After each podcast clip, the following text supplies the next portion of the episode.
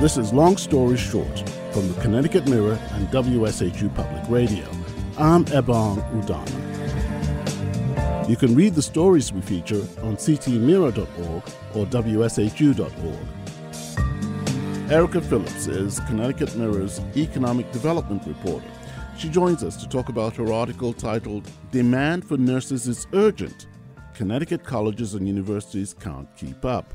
You say there's a need for 3,000 nurses in Connecticut, but only 2,000 were graduated this year. How come? And because we've known that we've been facing a nursing shortage in Connecticut for years. Is it the pandemic? Yeah, so there's a combination of things. You're right that there's been a shortage of nurses for years, so this isn't necessarily a new issue. What's new is that the pandemic sort of made it more acute. You had, the nurses in the state under extreme stress. They were getting sick. Some of them decided to take traveling assignments, which have been in great need during the pandemic. And others decided to leave sort of acute care settings like the hospital and so forth and go to more 9-to-5 gigs in surgical centers or doctor's offices, things like that. So there's been this great shift within the nurse workforce that has created, a lot of additional need. That combined with the fact that there's an aging population, a lot of the nurses themselves are aging and going to be moving out of the workforce soon. And so the demand has been going up because of this confluence of factors. And the burnout has been much faster than we had anticipated. Mm-hmm. That's what folks in the field are saying, yeah, especially during this period. So what are we doing about that?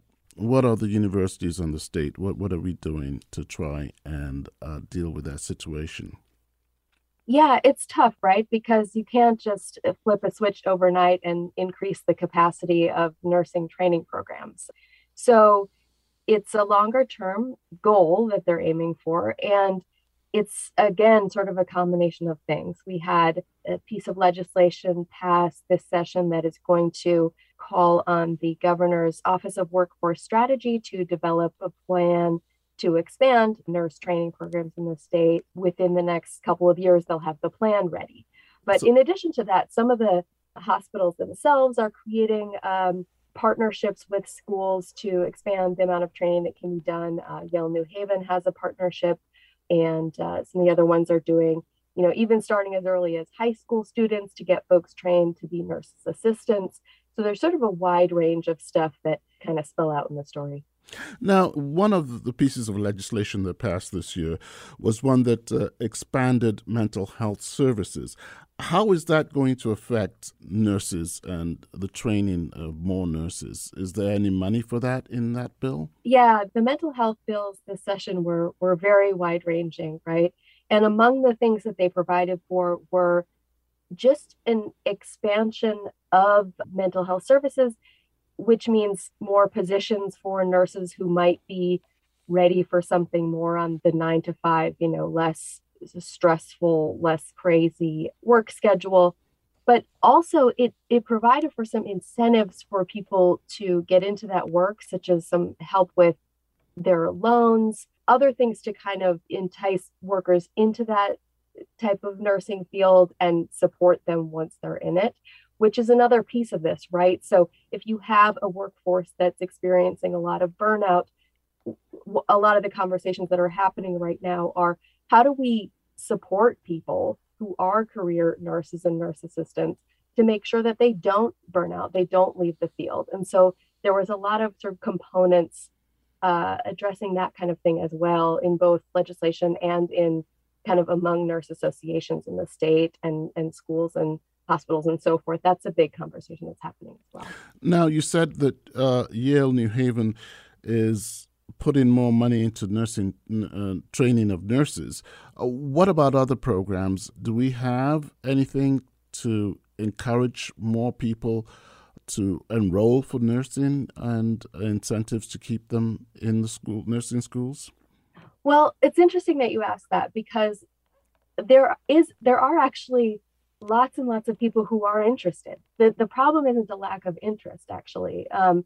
This year, Connecticut colleges and universities had well over 13,000 qualified people who applied for their programs, and they had fewer than 3,000 seats available for those students. So there's actually, you know, thousands of students being turned away who are interested in doing this work.